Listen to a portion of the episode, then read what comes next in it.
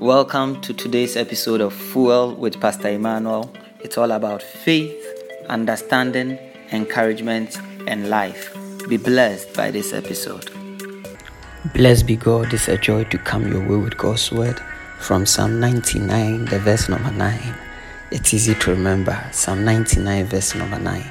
The scripture says, Exalt our the Lord our God and worship at his holy mountain. For the Lord our God is holy. We are talking about the attributes of God, the virtues of God, and the nature of God.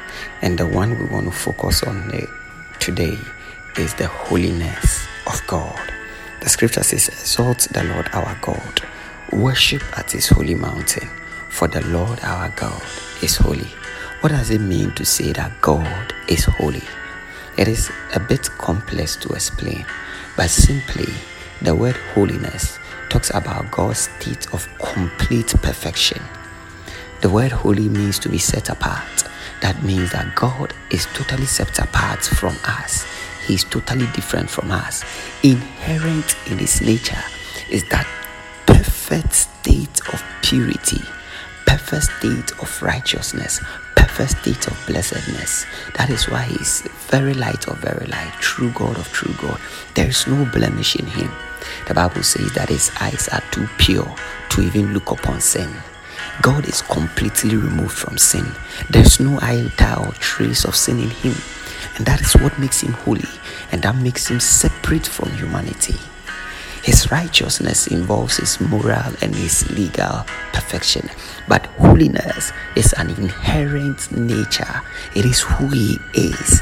And that is why in heaven the angels call him holy, holy, holy. And then they cover their face with their wings because they cannot behold him. Perfect state, complete state of perfect blessedness, of perfect purity, of perfect perfection. That is what it means for God to be holy. So, in His holiness, He is totally removed from us because He's so pure and we are not that pure. But it because of His mercy and His grace that He has bridged the gap that we can access Him. So, think about it. When we talk about God being holy, we are not just talking about God doing things right, being moral. No, we are talking about the inherent nature, what is within him, how he is, who he is, the state of his being. Pure, perfect, complete goodness, purity, blessedness, and perfection. Our God is holy. And the natural challenge is how do we as humans relate to him? who is a holy God. Why are we called to worship at his holy mountain when he's so pure and we are not that pure? It is because in his holiness he extends mercy and grace to us. So God's holiness should not be a threat to us to draw back, but rather it's an invitation to behold of his beauty, of his nature, of his perfect state of purity and blessing so that we can imitate Him. The Lord our God is holy, holy, holy, holy, Lord God Almighty.